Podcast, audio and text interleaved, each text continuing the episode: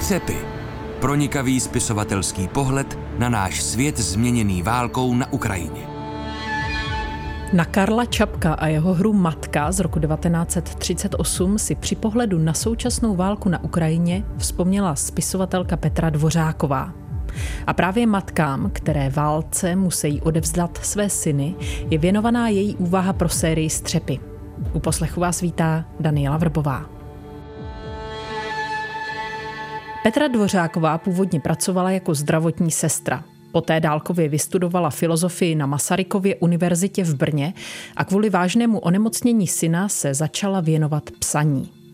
Za svoji prvotinu Proměněné sny z roku 2006, knihu Rozhovorů o víře, hned získala magnézii literu za nejlepší publicistiku. Následovala další výrazná kniha Já jsem hlad, o boji s mentální anorexí. A v roce 2013 kniha pro mladé čtenáře Julie mezi slovy.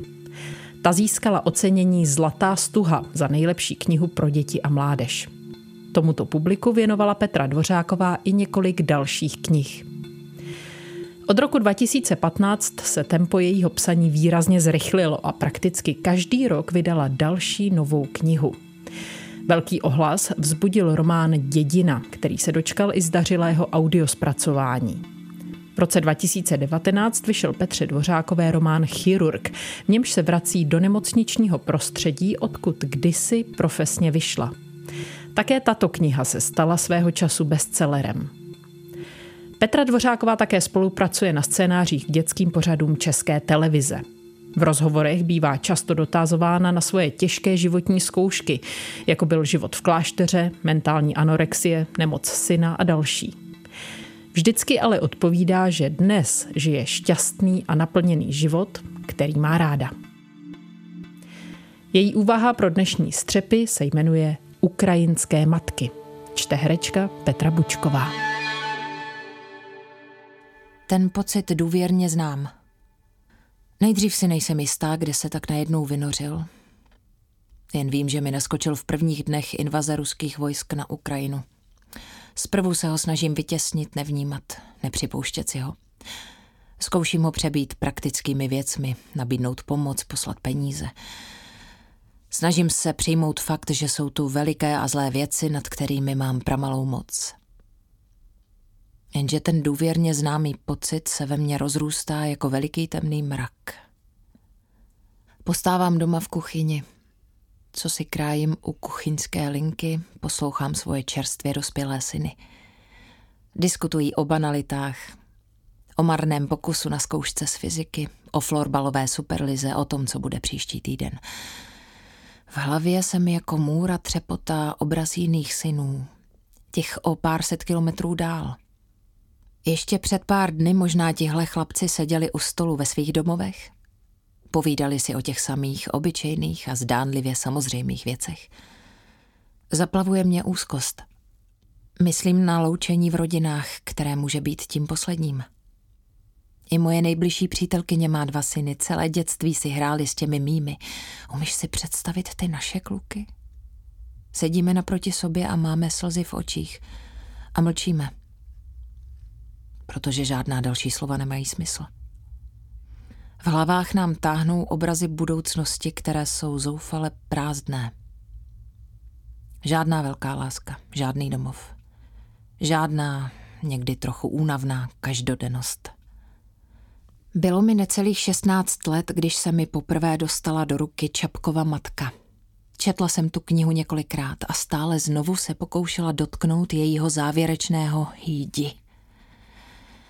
Slova, kterým matka v knize uvolnila to nejtěsnější pouto, aby poslala do války i svého posledního syna. Bojovat za životy ostatních. Často jsem pak myslívala na to, jaký život můžou žít takové matky.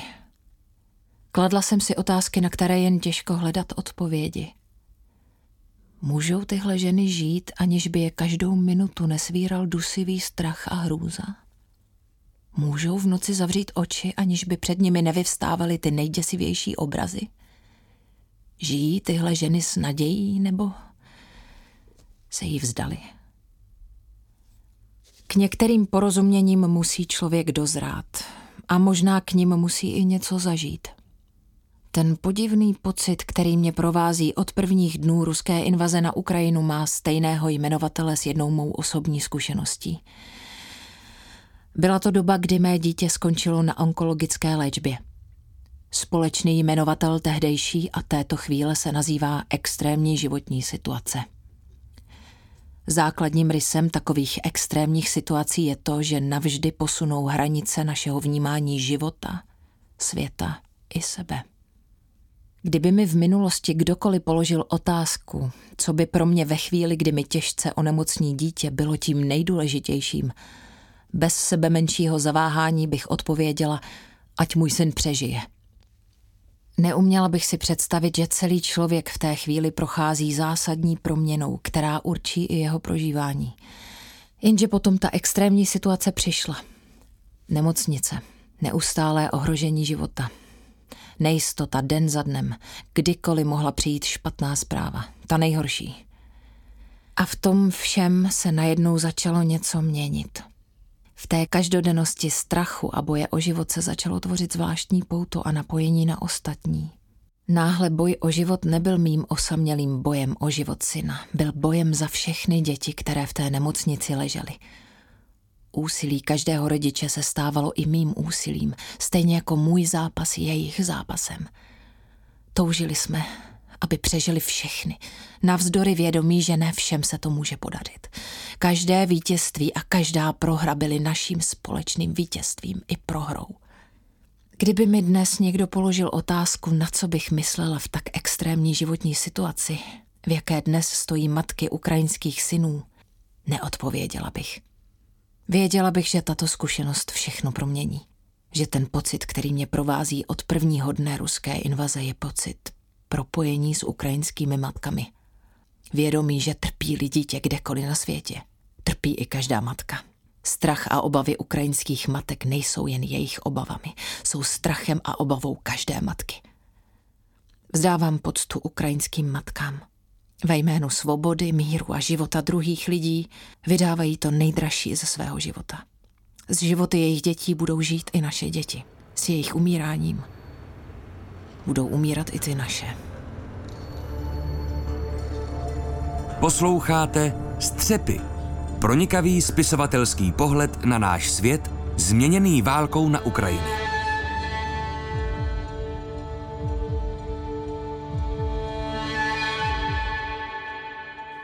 Do brněnského studia Českého rozhlasu zdravím Petru Dvořákovou. Dobrý den. Dobrý den. Vy máte dva syny. Mluvíte s nimi o válce, včetně té hypotetické situace, že kdybyste žili na Ukrajině, museli by teď narukovat? Tak jednomu je 23 a 21, takže už jsou to dospělí lidé. Mluvíme o válce, mluvíme o ní hodně, mluvíme s úzkostí. My jsme vždycky doma mluvili o politice, o svobodě, o nebezpečích, o hodnotách a když začala válka na Ukrajině, tak tom duchu nějakých těch vědomostí a znalostí a nějakých spoluprožívání těch věcí, tak ty syny to jako velice zasáhlo. A samozřejmě ruku v ruce s tím šla ta představa, že úplně stejní kluci, s kterými třeba oni teď hrají někde onlineovky, tak teď jdou reálně do války a jdou reálně třeba vstříc smrti a strašně nás to zasáhlo a synové to velice prožívají mají strach, nebo vy byste měla větší strach, kdyby takováhle situace nastala? Myslím, že mateřský strach asi nic nepředčí. Těžko se mi mluví o tom jejich strachu, to je taková více složková věc. Jedna věc je strach o svůj život, druhá věc je strach o svobodu, o to, v čem můžeme žít. Takže já mám pocit, že i u nich ten strach je složený taky prostě jenom z té hrůzné představy, že teda musí mít a někde musí bojovat a nasazovat život, ale je tam taky strach o tu budoucnost, co bude, co budeme žít, co před náma vlastně leží. Myslíte v téhle situaci i na ruské matky, protože i jejich synové musí narukovat, nebo tam to vnímáte jinak? Myslím vlastně na každou matku, která prostě ztrácí nějakým způsobem svoje dítě, svého syna, a já si myslím, že nikde, kde je přirozený a zdravý vztah matka-dítě, Takže to nelze vnímat jinak než přes ten strach a přes tu hrůzu a přes to, že chcete, aby vaše dítě žilo a bylo zdravý. A popravdě já si moc jako neumím představit, jak by se to v člověku mohlo jako v matce přepnout a říct si, jo, mě stojí za to, aby můj syn byl na té straně toho agresora. Je zjevný, že prostě to už je o těch informacích, jo. Pokud opravdu ta matka je v nastavení, jako můj syn jde tady něco zachraňovat a bránit, tak ještě tam přibývá jiný aspekt toho vnímání, než když jenom bych si představila, můj syn tady jde bojovat za nějakého agresora. Ale myslím si, že v principu vždycky ta matka má potřebu chránit svoje dítě a pokud ne, tak tam něco není od základu v pořádku. Ten strach je pochopitelný, ale jak na Ukrajině, tak v Rusku je momentálně braná povinnost. To znamená, že ty matky mají hmm. málo prostředků. Jedna věc je chtít nebo se bát, ale ano. druhá věc je, že musí. Ano. Ale pak jsou v ukrajinské armádě ještě dívky nebo ženy, ano. které tam rukují dobrovolně. Podle vás tam ten vztah rodičů je ještě jiný než u chlapců, když vám ne, do války ne, ne, odejde já, dívka? Ne, ne, ne, určitě ne. Já mluvím o synech úplně z toho prostého důvodu, že mám dva syny, nemám dcery, takže prožívám to hodně z pohledu matky synů, ale samozřejmě myslím i na ty dívky, myslím na ně strašně moc a je to vždycky dítě. Potom tu jsou ukrajinské matky s dcerami nebo mladšími syny, které museli hmm. utéct a teď musí vytvářet domov někde v neznámé zemi nebo na novém místě. Ten domov může být dočasný, ale nikdo neví na jak dlouho. Lze na to přeneseně vztáhnout tu vaši vlastní zkušenost z nemocnice? Já jsem na to myslela, protože tam, když jdete s dítětem na takovou dlouhou léčbu, která nevíte, jak dopadne, bude trvat třeba dva roky, tak vy jdete především do nejistoty. Myslím, že tady to je velká paralela s tím, co zažívají ukrajinské rodiny. Jdete do nejistoty, do naprosto neznámého prostředí a vy tam i v té nemocnici, když jste, tak vám tam vznikne takový paralelní domov. Vy tam musíte žít, vy musíte tu každodennost tam nějak zvládat, vy si tam vytváříte takový nějaký svůj mikrosvět, v kterým musíte přežít, v kterým si chcete udělat aspoň něco něco pěkného, v čem jste schopná žít a není to lehký, a naštěstí, to jsem si uvědomila během té léčby syna, že člověk je nesmírně adaptabilní a že je to velký plus pro tady ty těžké situace, ale že jsou strašně těžký. To si vůbec nemusíme asi říkat. Myslím, že ještě u těch ukrajinských rodin opravdu ta nejistota, na jak dlouho to bude.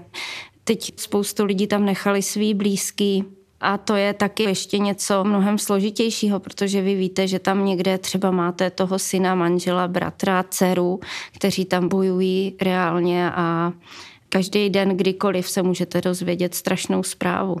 Takže je tam paralela s tou nemocí, kdy si vytvoříte takový přechodný svět, ale myslím, že tady toto je ještě mnohem horší a složitější. I tak máte pro takové matky nějakou praktickou radu, co se třeba vlastní psychohygieny týče, nebo co se zařizování nebo vytváření mm-hmm. pocitu nového domova týče? Asi opravdu to, co já jsem se naučila, je žít opravdu tu každodennost a každý den myslet na to, že teď tady jsme, teď tady něco děláme a aspoň v rámci toho, co mám možnost teď žít, tak se to snažit udělat aspoň trošičku příjemný a trošičku pěkný, protože člověk v té situaci nemá moc možnosti, jak si pomoct, tak někdy je důležitý úplně nenechat třeba ten strach, který ve vás narůstá a ta fantazie samozřejmě pracuje a ona pracuje tím nejděsivějším způsobem, tak ji tak nějak se snažit zastavit a opravdu soustředit se na to, že tady a teď a tady a teď jsme živí. Vy se nějak angažujete v pomoci teď těm běžencům nebo máte jiný způsob, jak reagujete na válku? Úplně teď v té praktické pomoci ne, kromě teda samozřejmě nějaký finanční podpory, kterou se snažím posílat, ale v covidu jsem chodila vypomáhat do zdravotnictví k jednomu lékaři a protože on se připravuje pomáhat ukrajinským uprchlíkům, co se týče zdravotní péče, takže jsme domluveni, že zase v případě, že bude potřebovat ruce zdravotní sestry, takže mu zase budu pomáhat tady v tomhle. Sledujete tu válku stále tak intenzivně jako na začátku, nebo už jste si našla nějaký model, kdy trochu od toho odstupujete? Ono, když něco trvá dlouho, nějaký stresor trvá dlouho, tak člověk má tendenci začít si na to jednak zvykat a jednak vytvářet spoustu různých obraných mechanismů, nějak to vytěsňovat, aby to zvládl. Nicméně já vlastně ještě tím, že si vždycky reflektuju tady ten mechanismus, tak se snažím si na to nezvyknout a snažím se každý den to nějak sledovat. Mám pocit, že je to takový čím dál těžší, protože člověk je z toho unavený, vystresovaný a samozřejmě, že konce nevidět, ale snažím se to sledovat pořád. No. A jaké nálady pozorujete ve svém okolí? Teď jste sice v Brně, ale jinak žijete ve Znojmě. Jste tam k té válce zase trochu blíž než třeba lidé z Plzně nebo z Chebu? Asi ta vzdálenost úplně takhle neposoudím, ale co se týče nálad, tak začínám vidět, že upadá takový ten entuziasmus, že pomůžeme, začínají mě děsit takové ty věci, které jdou asi vidět i všude na sociálních sítích, ale že tu je někdo, kdo nám teď bude brát ten náš blahobyt, kdo nám bude brát naše zajištění, naše bydlení, naši práci a začíná se tam úplně vypínat taková ta myšlenka na to, že je tady nějaký člověk v nouzi, který prostě se musel ze dne na den zbalit a opustit všechno a děsí mě to, že po tom entuziasmu, i když je to logický, že to muselo nastat, takže nastává ale taková fáze nějakého sobectví, pocitu ukřivděnosti, pocitu, že máme nárok na svůj blahobyt, tak to se hodně kolem mě objevuje a je to pro mě docela strašidelná věc. Hrozí nám podle vás rozdělení společnosti na téhle otázce, podobně jako v předchozích letech se společnost štěpila na covidu nebo na politické orientaci? Bojím se, že hrozí, protože když začala invaze na Ukrajinu, tak najednou v té společnosti vybouchl takový velký strach a ten najednou tu společnost aktivoval k takovému nějakému rychlému sjednocení a snažení se, jenomže tak, jak přesně jdou ty mechanismy toho, že člověk začne otupovat k tomu strachu, že je to na té Ukrajině a je to daleko a začne si zvykat na tu válku, tak ono je to přirozený. Má strašnou potřebu snažit se, aby věci se vrátily tam, kde on se cítil dobře a byl spokojený. Jenomže oni tady jsou reální problémy. Sem přišlo spoustu lidí, válka trvá a to je potřeba řešit. A navíc spousta lidí si neuvědomuje i takové věci, že každá společnost má lidí, kteří jsou problémoví a oni sem taky třeba přijdou a ta společnost to bude muset řešit a musí na to reagovat, ale pro takové jednoduché myšlení, který někteří lidi vedou, tak na ně je to veliký nástroj, mocný k tomu, aby se ta společnost zase rozdělila a štěpila a já se strašně bojím, že ty lidi bohužel spojují jenom opravdu těžké věci a ve chvíli, kdy oni přestanou mít pocit, že je těžká věc, tak bude zase ten pocit, že já potřebuju především se mít dobře a nehledět na nic ostatního. Je to pro mě strašidelný a objevuje se to. Lze tomu podle vás nějak předcházet nebo alespoň to zmírňovat třeba nějakou cílenou politickou komunikací nebo tím, že se s těmi lidmi budete pouštět do diskuzí, aby viděli i názory jiných lidí? Nebo to si myslíte, že nefunguje? Nevím, jestli tohle ještě takhle může zafungovat. Já popravdě jsem strašně smutná dlouhodobě z toho, jakým způsobem šlo naše školství od revoluce, protože já mám pocit, že chcete-li něco změnit, tak opravdu se to musí měnit od těch dětí, že se musí učit rozvíjet především kritické myšlení a to je tak strašně zanedbaný, že nevím, jestli se to v tak rychlých situacích, jako třeba je tady toto, dá nějak v té společnosti ovlivnit. A možná, že se to dá ovlivňovat hodně přes emoce, ale to daleko víc zneužijí dezinformátoři, než aby to dokázali využít politici aby nějak se tohle přenastavilo a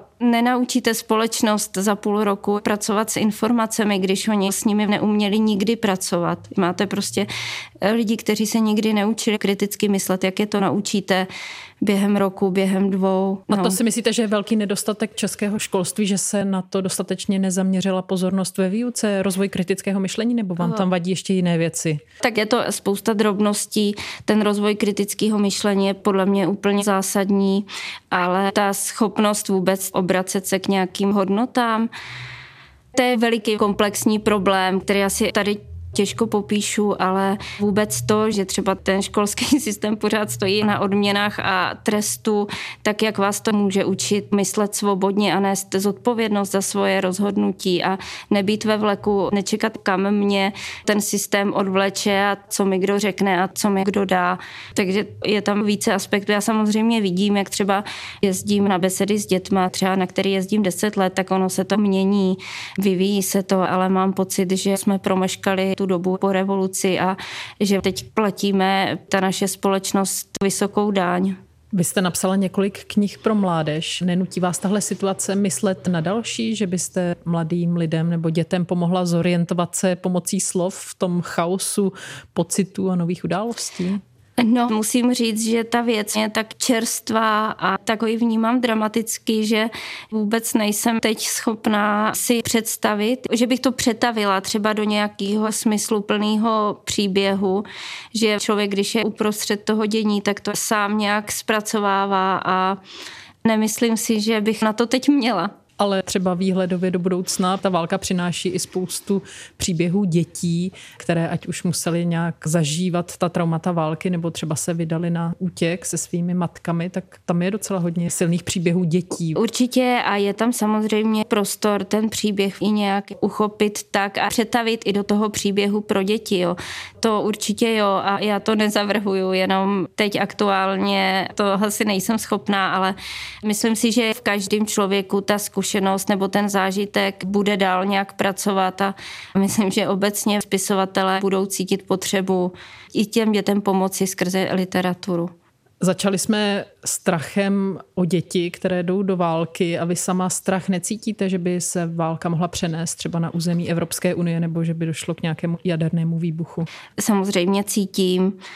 Snažím si to nepředstavovat, protože je to to, co říkám, jak začne pracovat fantazie, tak ono to může narůst do obludných rozměrů a samozřejmě tu úzkost a strach cítím a popravdě, jak bych reagovala v té chvíli, nedovedu říct, protože člověk prostě neví, jak zareaguje v extrémní životní situaci. Samozřejmě mám kolem sebe lidi, kteří říkají ve chvíli, kdy se tu něco objeví, tak máme pasy, odjíždíme. Pak mám kolem sebe lidi, kteří řeknou, že budou tu zemi hájit do posledního dechu. Ale já už asi po svých nějakých životních zkušenostech teď nejsem schopná říct, jak bych v té situaci reagovala. Jedna věc je taky, že člověk má nějakou představu o tom, jak by reagoval, ale druhá věc je, když ta extrémní životní situace přijde a nastanou opravdu ty věci typu nemám co jíst, umírají kolem mě lidi, tak prostě v člověku se vynoří věci, které můžou být extrémně dobrý, ale můžou být taky extrémně špatný a nikdo si o sobě nemůže myslet, že ty extrémně špatné věci třeba nevylezou. Poslední otázka. Od roku 2015 vydáváte každý rok prakticky jednu knihu, tak na co si můžeme těšit v roce 2022? Já teď mám na vydání knížku, měla by vyjít v září, jmenuje se Zahrada. A je to taková kniha, kterou já jsem napsala před dvěma lety a teď jsem se nějak dopracovala k tomu, že ji vydám. A je to kniha o nějaké osobní identitě a o tom, že někdy se prostě narodíte a dostanete do vínku danajský dar a nezbývá vám, než s ním nějak žít. Tak to říká Petra Dvořáková, host dnešních střepů. Děkuji a zdravím vás. Naschledanou. A od mikrofonu se loučí Daniela Vrbová. To byly střepy. Spisovatelský pohled na náš svět změněný válkou na Ukrajině.